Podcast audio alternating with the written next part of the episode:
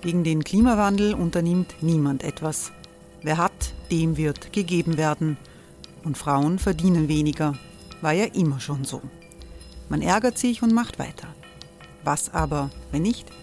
Wir haben eine Idee. Die Falter Arena macht die Bühne frei für Menschen und Projekte, die das Land verändern. Mein Name ist Eva Konzett. Ich leite das Politikressort im Falter. Und am Sonntag, den 26. Mai, veranstalten wir im Wiener Stadtsaal die nächste Falter Arena.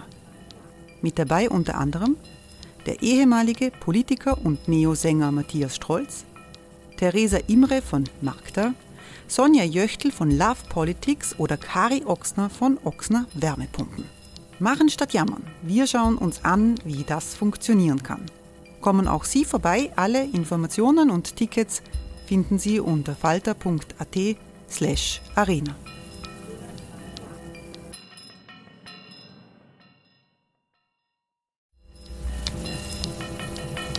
Falter-Podcasts werden durch Werbung unterstützt. Das hilft bei der Finanzierung unseres journalistischen Angebots. Hey, it's Ryan Reynolds and I'm here with Keith, co-star of my upcoming film If, only in theaters May 17th. Do you want to tell people the big news? All right, I'll do it. Sign up now and you'll get unlimited for $15 a month in six months of Paramount Plus Essential Plan on us. Mintmobile.com slash switch. Upfront payment of $45 equivalent to $15 per month. Unlimited over 40 gigabytes per month. Face lower speeds. Videos at 480p. Active Mint customers by 531.24 get six months of Paramount Plus Essential Plan. Auto renews after six months. Offer ends May 31st, 2024. Separate Paramount Plus registration required. Terms and conditions apply if rated PG. Falter Radio, der Podcast mit Raimund Löw.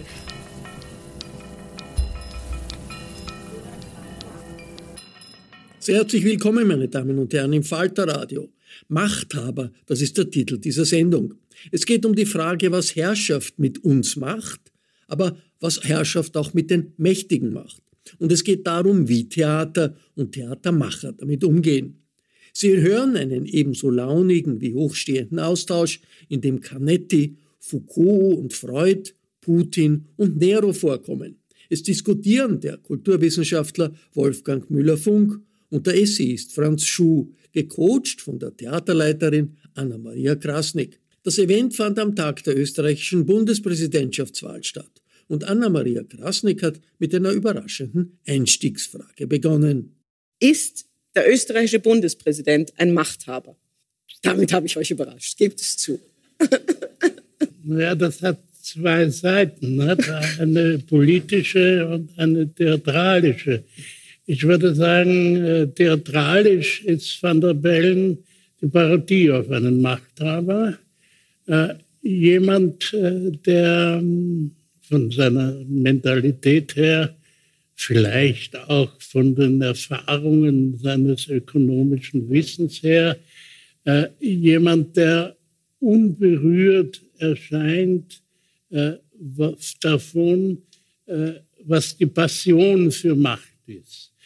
Also er mag Macht haben, aber äh, was ihm in seinen äußeren theatralischen, dramaturgischen äh, Wirkungen völlig abgeht, ist die Ausstrahlung nebenbei von jeder Position, äh, Passion. Sondern der Mann ist eine ironische Variante der austeritistischen Gleichgültigkeit allen gegenüber Wobei das ganz gut funktioniert, dramaturgisch, weil von dem Moment an, wo er dann wirklich interessiert ist, äh, ist man erstaunt und man sieht, wie er zum Beispiel dem Machthaber Putin gegenüber schlechtes Zeugnis ausstellt, mit voller Leidenschaft. Politisch gesehen in diesem Mechanismus, äh, den man Politik nennen kann, ist er natürlich äh, jemand, der die Macht hat, die das Gesetz ihm ermöglicht. Und äh, darüber wird dann debattiert, dass man sagt, er sollte diese äh, Macht, äh, die er hat, äh, bis zur totalen Ausnutzung dieser Macht hm. erfüllen. Nicht, das ist eine Variante von Totalitarismus und die Regierung entlassen. Mhm. Und da ist er der ideale Mann, der dazu spöttisch lächelt. Wolfgang? Ich, ich mache es hintenrum, ich beginne mit dem Machthaber, weil das ein merkwürdiger, merkwürdiges Wort ist. Ja. Äh, zunächst einmal eher negativ konnotiert. Also ich kann mich nicht hinstellen und sagen, ja, was ist Ihr Beruf? Ja, ich bin Machthaber. Das, das geht nicht. Ja. Ich kann sagen, ich bin ein Liebhaber äh, von, äh, von, von, Personen, Beruf? von Sachen. Das, das Casanova das vielleicht. Ja, aber es geht jedenfalls sehr viel besser. Ja. ja. Äh, also jedenfalls ein, beim Machthaber, weil apropos Putin erwähnt wurde, da ist man ja nicht sicher, hat er die Macht oder hat die Macht ihn? Ja? Mhm. Also da das ist ja lauter Passion, der, ja, mhm. Äh, da ist ja die, der Verdacht der Obsession da. Und das bringt mich auf einen englischen äh, Anthropologen, Gregory Bateson, äh, der hat eine Ökologie des Geistes geschrieben, ich finde das ein sehr schönes Wort. Und da schreibt er, das Unglück sozusagen der Politik besteht darin, dass die Leute, die Macht haben wollen, Macht kriegen. Eigentlich sollte es umgekehrt sein. Und dieses Amt äh, des Bundespräsidenten ist, ist, sehr gut geeignet, äh, dieses Spiel sozusagen zu spielen. Ja? Mhm. Mhm. Äh, also die Macht oder die Autorität äh, von Van der Bellen besteht darin, äh, dass er nicht die Macht haben will oder zumindest er verkörpert das, er, er, er, spielt diese Rolle perfekt und darin besteht wahrscheinlich auch seine, seine Macht oder auch seine Fähigkeit in Krisenzeiten, die wir erlebt haben in den letzten drei, vier Jahren. Das war ja bühnenreif zum Teil, was wir erlebt haben. Wenn, wenn ich an diese vergessene äh, Expertenregierung denke und so was. War das war Gute Zeiten fürs Theater, ja. Österreichisches Volksstück. Ja. Also, aber wichtig für mich ist sozusagen, dass die, die Macht etwas ist, das vollkommen ambivalent gesehen wird äh, und dass man sich nicht ohne weiteres zur Macht bekennen kann. Mhm. Ja. Äh, gleich eine Frage an euch beide dazu, äh, nicht ohne das Fazit auszulassen, das ich schon köstlich finde, dass äh, in der Zusammenlegung eurer Gedanken von der Bellen eine ideale Besetzung diese von dir so beschriebenen, dieser Job Description eigentlich ist.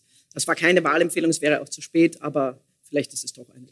Ihr habt mich subito auf das gebracht, wohin ich eigentlich wollte, gleich äh, im Anschluss, nämlich, dass äh, die Macht oder das Wort Machthaber zunächst mal keinen positiven Geruch hat, also nicht primär. Und dass natürlich sofort, was ihr beides jetzt gleich herausgekitzelt habt, dass doch irgendwie darin ein Dilemma liegt, dass diejenigen, die man sich an der Macht wünscht, weil sie vielleicht eben weise oder besonnen oder, oder schlicht und ergreifend gute Menschen. Oder langweilig so, oder, sind. Oder, weiß ich gar nicht, ob ich das wollte, aber auf jemand, wo ich denke, das ist ein moralisches Wesen, mhm. dass diese Menschen äh, selten den Zug zum Tor haben, was die Machthaberschaft betrifft. Woran liegt das? Ja, aber tatsächlich, woran liegt es? Oder vielleicht origineller gefragt, ist es anders denkbar? Könnte ein Machthaber anders sein? Ich möchte dem Wolfgang wie so oft in meinem Leben wieder mal recht geben. Und daran, daran, erinnern, dass äh, es äh, an dieser Ambivalenz der Macht äh, noch eine ambivalente Seite gibt, die in deutschen Diskussionen vorkam. Äh, ich würde mal ungefähr so argumentieren, fahren Sie mal nach Paris, sehen Sie diese ganzen Gebäude, dieses klassizistische äh, dieses napoleonische, nicht, dieses siegreich nationale. Und dann gehen sie nach Hannover und schauen sich in Hannover die, die Einkaufszone an, die die Stadt praktisch beherrscht. Und die Debatte, die ging, war so, äh, dass äh, die Bundesrepublik Deutschland eine ökonomische Macht sondergleichen ist, aber es verabscheut, einerseits eine Ästhetik der Macht zu begründen, also die man teilweise noch sieht, wenn man in Schönbrunn vorgelassen wird, eine Ästhetik der Macht zu haben und andererseits auch politisch-wirtschaftliche Macht einzusetzen, um äh, Machthaber zu sein. Und Machthaber ist natürlich keine Berufsbezeichnung, sondern eine, äh, ein Reflexionsbegriff. Nicht? Äh, das ist, äh, und, und das Problem dieses Reflexionsbegriffes ist etwas, was dann in der Einschätzung vieler Machthabern immer wieder passiert. Es wird ein Einzelner als Machthaber äh, gesehen und stigmatisiert. Aber es gibt weder bei Hitler noch bei Putin diese Einzelheit gar nicht wirklich, sondern der Machthaber ist in einem Kontext äh, von Anhängern, Zuarbeitern, hm. äh, auch Gegnern. Nicht? Denn was der Machthaber dringend braucht, ist Gegner. Das hat äh, sich in Canettis Text Macht und Überleben am besten gezeigt. Du musst Leute umbringen können und sie überleben. Und dadurch gewinnst du als Machthaber, als einzelner Stärke. Aber was die, den politischen Kontext betrifft, bist du abhängig von äh, äh Zuarbeitern, die dir das ermöglicht, ein Machthaber oder ein Überlebender zu sein. Also der Begriff des Machthabers kommt aus einer gewissen Verlegenheit äh, dieser riesigen Masse von Menschen, die keine Macht haben, mhm. aber Macht nur kennen als Ohnmachtserfahrungen. Und das hat, muss man sagen, Freud äh, wirklich unvergesslich dargestellt in Massenpsychologie und Ich-Analyse. Man identifiziert sich dann mit einem, libidinös besetzt hm. man ihn, sogar äh, für, für Dinge, die man selber gern täte, aber nicht machen kann. Weil man sich nicht traut und die Macht nur aus Ohnmachtserfahrungen kennt. Es gäbe jetzt von deinem Statement zwei äh, riesige, wichtige Abzweigungen. Ich, ich nehme jetzt mal instinktiv eine, das, das, das Libidinöse, also die sozusagen die erotische Komponente von Macht, also dass selbst die, die äh, fast gleichzeitig mit dem Faktum, dass wir das äh, großteils widerwärtig finden und ablehnen und das ja in moderner Gesellschaften immer mehr so ist, scheint doch dieser, äh, dieser, dieser, dieser, dieser Zudienerkreis wichtig zu sein und die Erotik der Macht zu bestätigen. Jetzt eine Frage, die vielleicht wirklich sehr aktuell sein kann. Ist es wahrscheinlicher aus eurer philosophischen und historischen Kenntnis, dass der Machthaber durch seine Feinde, die er braucht, wie du sagst, erledigt wird, oder durch seinen ihn adolatrierenden Kreis? Weil das ist ja die große Hoffnung, die man jetzt zum Beispiel bei, also Hoffnung, aber die eine Idee, wie das ausgehen kann, dass man sagt, na gut, aber irgendwann wird doch dieser dekorierte Fanzirkel feststellen, dass der Machthaber ihnen allen die Macht auf mittelfristige Sicht nicht erhalten wird können. Also wie, wie, wie entthront man den Machthaber? Sind es Machthaber eher die Feinde, eher das eigene Umfeld? Gibt es Beispiele dafür? Gibt's, kann man es gibt noch eine, dritte eine Wahrscheinlichkeit ableiten? Gibt es eine dritte Möglichkeit? Es gibt eine dritte Möglichkeit. Die lese sich schon auch aus dieser psychoanalytischen Setzung. Äh, mir fällt natürlich auch die äh, Mane Sperber ein, über den wir uns nächste Woche unterhalten werden, die Selbstdestruktion, die Selbstzerstörung. Mhm. Ja. Ähm, und in dem Zusammenhang fällt mir eine andere Unterscheidung, zwei Unterscheidungen fallen mir ein. Das eine ist die Macht zu etwas, ja, und die Macht über jemanden. Das sind zwei verschiedene Dinge, äh, die miteinander verbunden sind, aber äh, die man doch analytisch trennen kann. Ja. Also was Franz Schuh angesprochen hat, ist, die, ist das Problem, dass die Deutschen, die deutsche Regierung, die deutsche Politik Angst vor der Macht hat, äh, die sie eigentlich hat. Ja? Das ist aber etwas vollkommen anderes als äh, ich muss die absolute Macht haben und da sind mir alle Leute im Wege. Äh, das führt auch dazu, und das ist schon der Anfang der Selbstzerstörung, dass ich niemandem trauen kann, dass ich sozusagen vollkommen, vollkommen alleine bin. Das Ergebnis meines Tuns ist, dass es immer weniger Leute gibt, mhm. auf die ich vertrauen kann und immer mehr, die sich vor mir fürchten. Ja? Aber das ist, ein, das ist ein Problem. Und die, das andere ist, äh, die, von Hannah Arendt stammt diese Unterscheidung von Macht und Gewalt. Ja. Dass Gewalt etwas Dynamisches ist, ein, ein, dynamischer Prozess. Und dass es für den Machthaber darum geht, diese, äh, diese Gewalt, äh, du kannst nicht permanent mit Gewalt ein, ein, ein, Gemeinwesen zusammenhalten, auch nicht mal ein autoritäres oder totalitäres. Also diese Gewalt ist im Hinblick auf die Etablierung von Macht höchst zwiespältig. Mhm. Ja. Und äh, man könnte sagen, dass diese unüberlegte Gewaltanwendung in der Ukraine etwas ist, äh, was die Macht von Putin bedroht. Das, das, sieht, das sieht man ja jetzt. Also von daher ist äh, die Diagnose, dass es in dem Machthaber eine selbstzerstörerische Gewalt gibt. Natürlich ist dann sekundär, wird dann der Feind oder, oder die Umgebung ihn beseitigen vielleicht.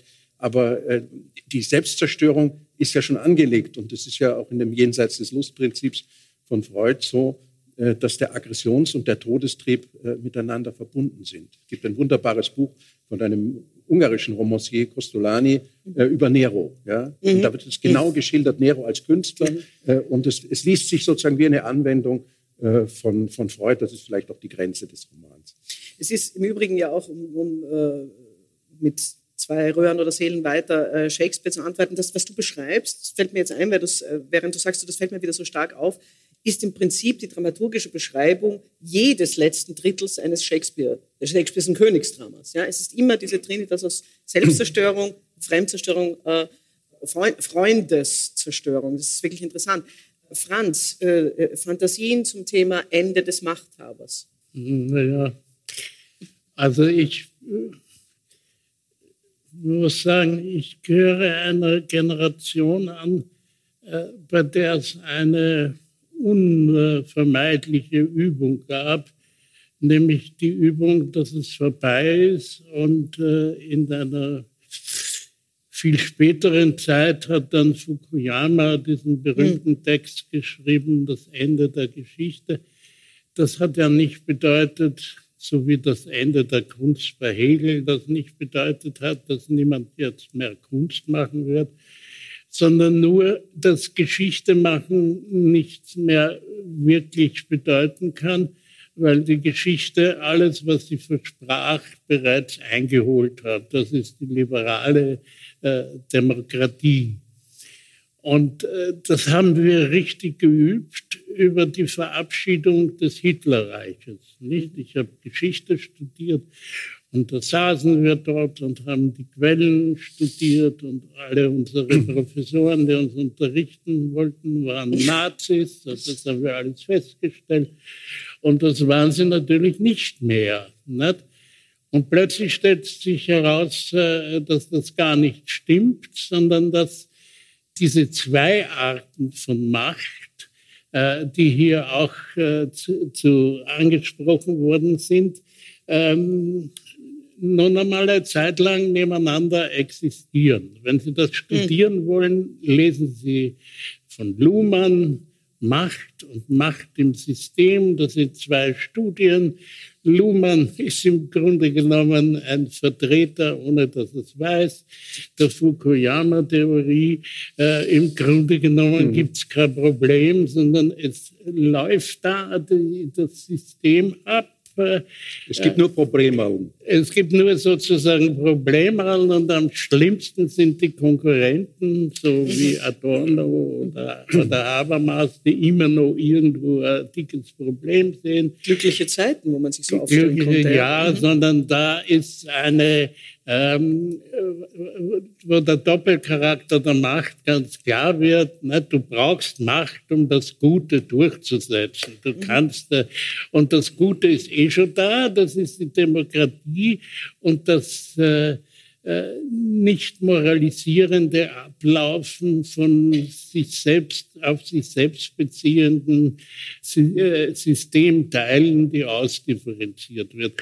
Und jetzt erkennen wir, herzlichen Dank, Putin, äh, dass äh, es äh, in der Machtfrage immer noch die archaische Macht mhm. gibt. Also das Archaische der Macht und die Differenz zwischen Macht und Gewalt haben, das weiß der Wolfgang natürlich, auch Canetti festgestellt. Äh, Canetti hat in Masse und Macht ganz deutlich gemacht, von dem Augenblick an, wo der Machthaber gewalttätig wird, offenbart er sich als Machthaber. Und äh, diese Art von, äh, von, von, von Machthaber hat verschiedene Seiten. Ich erzähle nur eine, also wir können da nicht alles berücksichtigen. Aber Foucault hat zum Beispiel beschrieben, der Philosoph Foucault hat beschrieben, wie das in der Französischen Revolution war. Da saßen die Leute, also die, die Damen, ne, strickend äh, vor der Guillotine und wenn sie ihn hereingebracht haben, um ihnen den Kopf kürzer zu machen, äh, haben sie das Strickzeug weggelegt, äh, der Kopf wurde kürzer gemacht äh, sie haben das Strickzeug genommen und wieder ein bisschen was gestrickt. Nicht? Das Ganze hat aber ein Problem gehabt, das man schon unter den Königen gesehen hat. Die Könige haben auch die Leute aufgehängt und das Aufhängen und das Töten äh, war sozusagen eine Erfüllung des Daseins der Ohnmachtserfahrenen. Die haben sich gefreut. Aber auf der anderen Seite, wenn du das zu oft zeigst, kommen die ja auf die Idee, die hängen dich auch einmal genau. auf. Nicht? Äh, das ist politisches. Aber das ist ja, Entschuldigung, das ist ja beabsichtigt auch, nicht? Naja, als, als, als, als schwarze Pädagoge, pass auf, wenn du, wenn du dich so verhältst wie der da, der da vorne, dann geht es dir auch so. Ja, aber gleichzeitig wird nicht, äh, wird versucht zu steuern, die Idee nicht aufkommen zu lassen, dass wir auch die äh, jeweils Mächtigen auch aufhängen können. Nicht?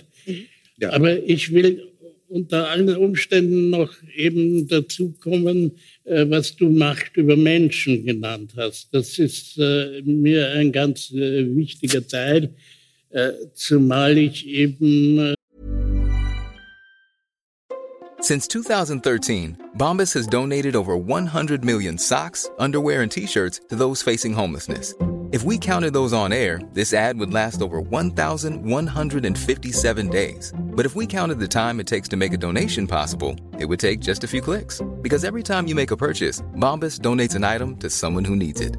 Go to bombas.com slash ACAST and use code ACAST for 20% off your first purchase. That's bombas.com slash ACAST, code ACAST. Äh, den Amon Goeth studiert habe. Und den Amon Goeth Äh, das war der grausamste Wiener, den es je gab. Deswegen habe ich ihn studiert. Mhm. Der ist der in Schindlers Liste, mhm. der von mhm. seiner in Schindlers Liste von seiner Terrasse aus Menschen erschießt. Macht über Menschen. Es gibt etwas sehr Unheimliches in der Theorie der Macht von Michel Foucault. Ja? Normalerweise nehmen wir doch an, es gibt sozusagen ein mhm. Subjekt der Macht. Ja? Mhm. Und hier gibt es sozusagen eine Macht, die die sozusagen strukturell ist, ja, also das wäre vielleicht bis zu einem gewissen Grad äh, eine, eine, eine Analogie zu Karl Marx Analyse sozusagen von, von ökonomischer, kapitalistischer Macht. Aber es gibt eigentlich keinen, keinen Ver Verantwortlichen für diese Macht. Diese Macht sei, ihresgleichen geschieht, könnte man, äh, könnte man sagen. Das war der eine Punkt, den ich, den ich erwähnen wollte. Der zweite bezieht sich auf diese Frage Ende, Ende, Ende der Geschichte. Ich mag den Ausdruck eurozentrisch, ethnozentrisch. Ich mag das nicht besonders, weil es immer mit einem moralisierenden Finger daherkommt. Natürlich sind wir äh, eurozentrisch, anthropozentrisch. Was sollten wir denn sonst sein? Ja?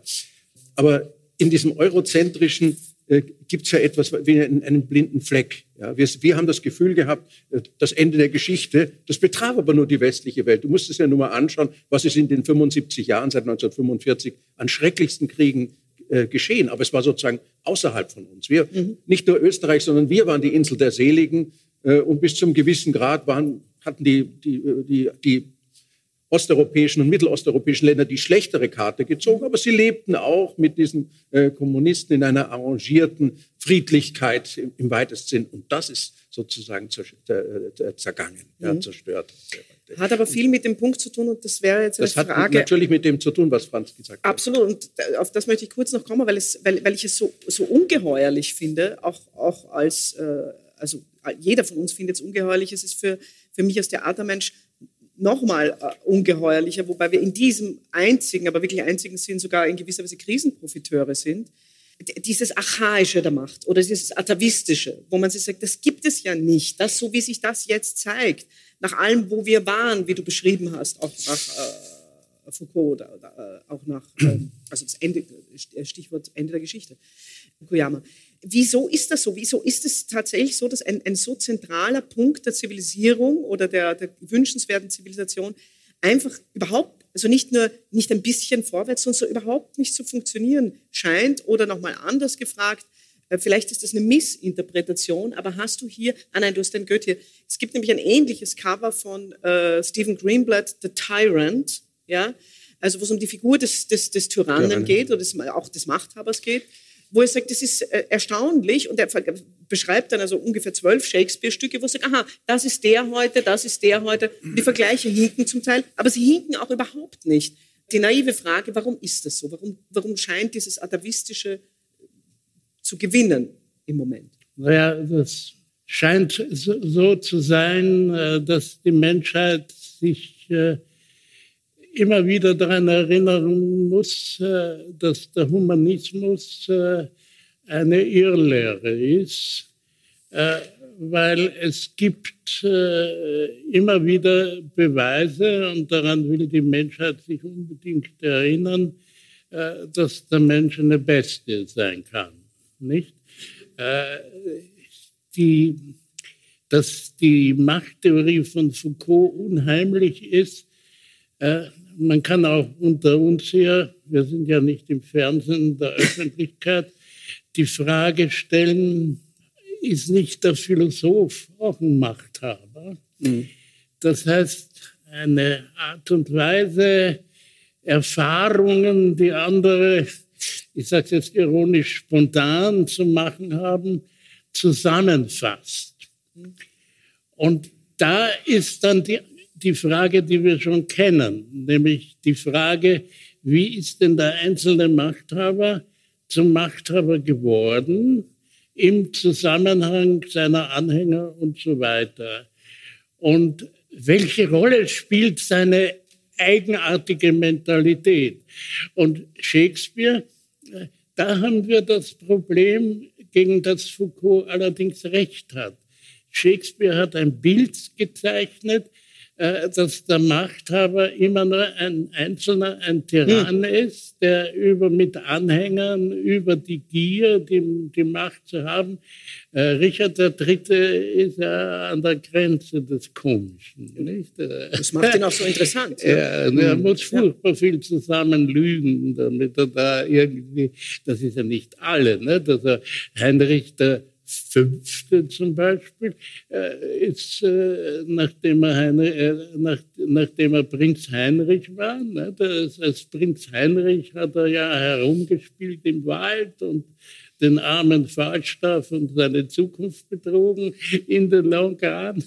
Also ein Gauner betrügt den anderen, aber der ist dann ein solider Herrscher geworden. Diese äh, Utopie gibt es ja noch. Und da sagt man natürlich, die Macht kommt nicht von außen, sondern die ist verinnerlicht in mhm. Wahrheit. Und durch diese Verinnerlichung von, von, von Macht äh, hat sie auch ein Daueralibi, das muss man aufklären. Man muss aufklären, dass es eine, sagen wir mal, eine Struktur, ein Zusammenhang ist, äh, der Macht, äh, ähm, in, in, dem die Macht relevant und, und, und, und, und, und wirklich vorhanden ist. Lass uns noch in einer anderen Weise bei Shakespeare abbiegen. Ich würde mir gern drei verschiedene, ich würde mal sagen, ganz typolo typologische Phänomene, aber einfach Umstände von Macht anschauen, entlang äh, auch des Programms. Coriola und euch Fragen dazu stellen. Coriolanus ist, äh, hat Macht eine Zeit lang, eine kurze Zeit lang übrigens, ist er Machthaber. Aber in Wahrheit ist er natürlich überhaupt kein Machthaber. Er ist, er ist ein Krieger. Er ist, er ist wirklich ungeeignet. Und sein größter Fehler in der Zeit, wo er Macht, in der kurzen Zeit, wo er Machthaber ist, ist, er kann nicht lügen. Er, er kann es nicht und er will es nicht. Gehört diese fragwürdige Kunst oder Fähigkeit unabdingbar zum wirklichen erfolgreichen Machthaber dazu? Ja, ich würde sagen ja. Und ich wollte auch äh, ein bisschen das zurechtrücken mit dem Atavistischen oder Archaischen. Weil das würde ja doch suggerieren, äh, da gibt es noch einfachere Leute, die haben sozusagen, die haben noch solche äh, unhinterfragte Wut im Bauch oder Hass im Bauch. Aber es gibt ja äh, gerade in dem Bereich der Kulturanthropologie die These, ich habe das am Beispiel der, der Grausamkeit in meinem letzten Buch dargestellt, äh, dass das eine Verlängerung von Zweck- und Rationalitätsketten ist. Der, das heißt, der, der, der Ursprung mag sozusagen unbewusst und verdeckt sein und dem Täter vielleicht nicht vollständig bewusst sein. Ja? Aber wie er vorgeht, systematisch, wenn man sich auch anschaut, wie diese Leute umgebracht wurden in diesen öffentlichen Hinrichtungen, das zeugt ja von großem Gewissen, das, äh, von großem Wissen, von großem Gewissen nicht. Ja. Mhm.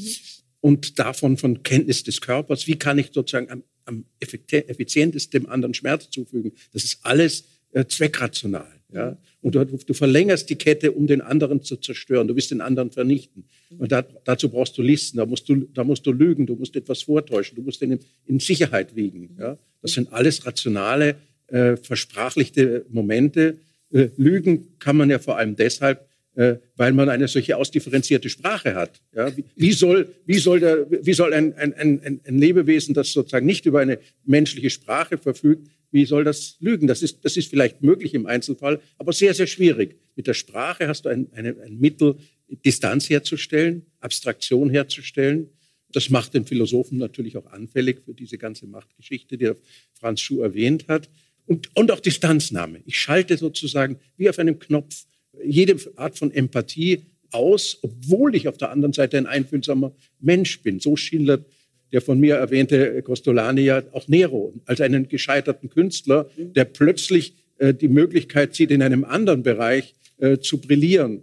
Und auch über diesen äh, Mohammed Tuglak in, bei Canetti ist überliefert, dass er ein ganz besonders gebildeter, empfindsamer Mensch gewesen ist. Ja.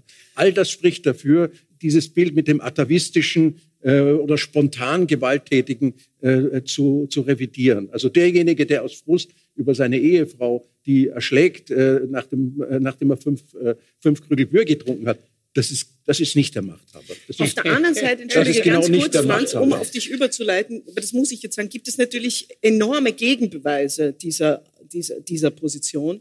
Mit einem einzigen Wort, Herrn Trump. Also es ist, er kann nicht mit Sprache umgehen äh, und er ist unendlich plump und dort und, und gerade dadurch ein wahnsinnig begabter er, er, er, er, spricht nicht mit dir, er spricht mit ganz anderen Leuten. Er Richtig, spricht mit den Leuten, die sich ohnmächtig fühlen und sich mit ihm identifizieren, Richtig, weil er so reich ich bin völlig deiner Meinung, weil in gewisser Weise kann er ja auch mit, mit, mit Sprache, also mit Low Speech umgehen. Aber es, es ist das Gegenteil von Raffinesse und funktioniert genau deshalb. Was ist das für ein Typus? Also wie kann jemand, übrigens ähnlich wie Edgar im Totentanz, der durchschaut ist, über den man lacht, über den die Familie lacht, über den das System außerhalb lacht, dennoch ist es, ein, gibt ein, einen ein Punkt, wo man nicht über ihn lachen kann. Das ist bei Edgar genauso wie bei Trump. Ja? Der, ganz kurz sage ihn, bevor Franz äh, sich einschaltet, das, welch, welcher Punkt wäre das, wo man nicht über ihn lachen kann? Ja, dass er, dass er Bescheid weiß, wie man andere Leute demütigt, wie man, wie, ja. wie, wie, man, wie man, wie, wie beim Kartenspiel. Also diese Lust, äh, äh, diese, diese strategische Lust. Ja. Mhm. Also das, was Wolfgang sehr zu Recht äh, sagt, äh, ist ja durch das Dritte Reich äh, wirklich hm. bewiesen. Ja. Dass äh, selbstverständlich, und ich nenne das nur archaisch, um jenen Teil von Machtposition, der immer wieder auftritt, äh, beim Namen zu nennen. Das aber als Machtposition auch dieses Archaische nur im Zusammenhang besteht äh, mit äh, dem technisch Ausgerüsteten und mit dem rationalen Machtverstand, wollte ich immer ausdrücken, dass die Politik äh, eben ein Mechanismus ist und einen Mechanismus hat, um äh, in diesen Mechanismus sich einschalten zu können, braucht man jede Menge Intelligenz. Äh, Stalin äh, ist diesbezüglich ja höchst interessant, äh, weil genau wie Hitler verstand Stalin gar nichts von Armeeführung. Und seine Vorstellung war, zunächst bringen wir einmal die ganzen existierenden Generäle und kleinen Heerführer um, dann haben wir eine super Armee. Und doch hat Stalin es geschafft, den Erbfeind loszuwerden, ne, den deutschen äh, Faschismus. Und wenn man aber die, die, die Praktiken Stalins sieht, auch seinen Tod, und es kommt mhm. beim Machthaber, bei Gewalt wesentlich auf den Tod an. Mhm. Der Bursche ist eine Zeit lang tot herumgelegen, weil sich niemand getraut hat, festzustellen, um Gottes Willen, vielleicht ist er nicht tot und ich komme und sage, er ist tot. also diese, die, diese, diese, diese Szenerie. Nicht? Und äh, was ich an Putin äh, geradezu, ich habe keine Ahnung, ich kenne ihn ja nicht, aber das, was ich von ihm überliefert weiß, erinnert schon fatal an Canettis Beschreiber des Machtsystems, nämlich dass der Mächtige, und das ist jetzt das Archaische, mhm. der verwendet Gifte, die so super sind, dass mhm. du sie nicht einmal in der Apotheke am Stephansplatz kriegst. und bringt die Leute um, ne?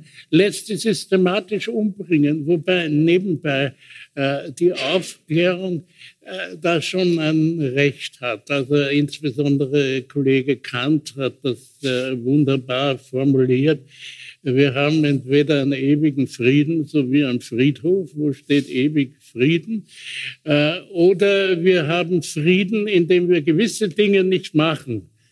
Und darunter zählt auch ein anderes Land verfolgen und darunter zählt auch bekannt, nicht irgendwelche Leute umbringen, die dann, die dann ewig. Aber äh, es gibt ähm, diese, diese äh, dieses archaische Moment, das, wie Canetti das beschrieben hat, ähm, des Überlebens auf einem Leichenberg. Das ist wahrscheinlich eine, eine, eine innere Vorstellung, weiß ich nicht, die immer wieder auftaucht und die sich gegen diese Zivilisationsleistung, die ungeheuer ist, welche da liberale Demokratie mhm. heißt, mhm. ähm, hin und wieder durchsetzt, aus was für Gründen auch immer. Aber es ist nicht nur das. Also ich, weil ihr den Sperber äh, das nächste Mal haben werdet, das Sperber äh, war ein, ein Schüler äh, eines Psychologen namens Alfred Adler, mhm ähm, und also mein Gott, wenn du dir den Putin anschaust, ein kleiner Mann äh, kommt aus den Hinterzimmern des äh, russischen Geheimdienstes in der DDR. Nicht? Also der braucht doch mindestens Russland zur Verlängerung seines Leibes, seiner Organminderwertigkeit der sitzt oben auf dem Pferd mit nacktem Oberkörper. Mhm. Canetti hat das beschrieben, das Pferd ist das Machtsymbol. Warum? Weil du mit deinen Schenkeln direkt auf das Tier äh, das übertragen kann. Also das, was sich archaisch nennt, hängt mit einem Denkprinzip von Canetti zusammen, das äh, nun wahrlich äh, nicht unkompliziert ist, nämlich mit dem Konkreten. Nicht?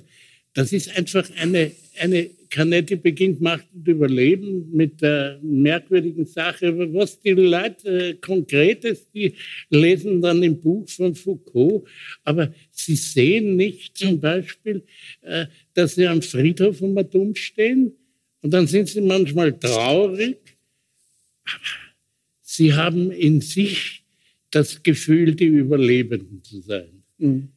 Und, und das ist sozusagen ein, ein, ein Sprung, eine Gegebenheit, mhm. die man ausweiten kann. Mhm. Nicht? Dieses mhm. Überlebenheitsgefühl.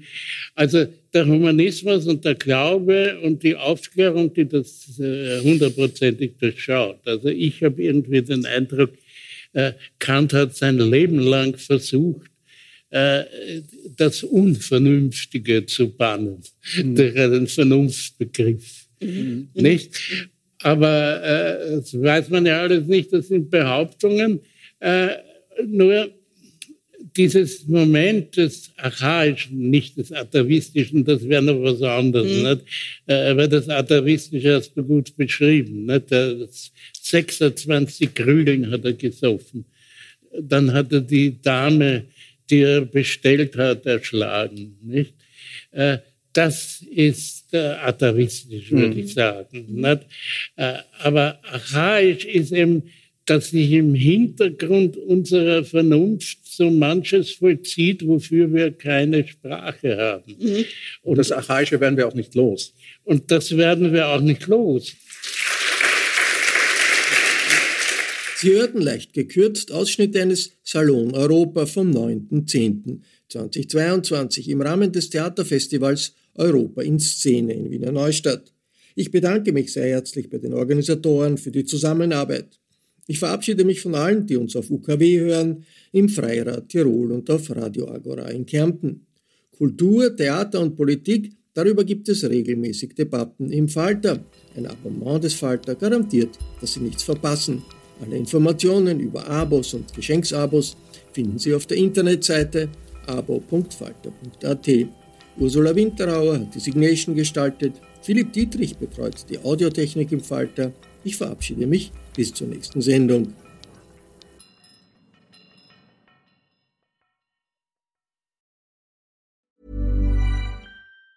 Even on a budget, quality is non-negotiable. That's why Quince is the place to score high-end essentials at 50 to 80% less than similar brands. Get your hands on buttery soft cashmere sweaters from just 60 bucks, Italian leather jackets, and so much more. And the best part about Quince, they exclusively partner with factories committed to safe, ethical, and responsible manufacturing. Elevate your style without the elevated price tag with Quince. Go to quince.com slash upgrade for free shipping and 365-day returns. Ever catch yourself eating the same flavorless dinner three days in a row? Dreaming of something better? Well, HelloFresh is your guilt-free dream come true, baby. It's me, Kiki Palmer. Let's wake up those taste buds with hot, juicy pecan-crusted chicken or garlic butter shrimp scampi. Mm. Hello Fresh. Stop dreaming of all the delicious possibilities and dig in at HelloFresh.com. Let's get this dinner party started.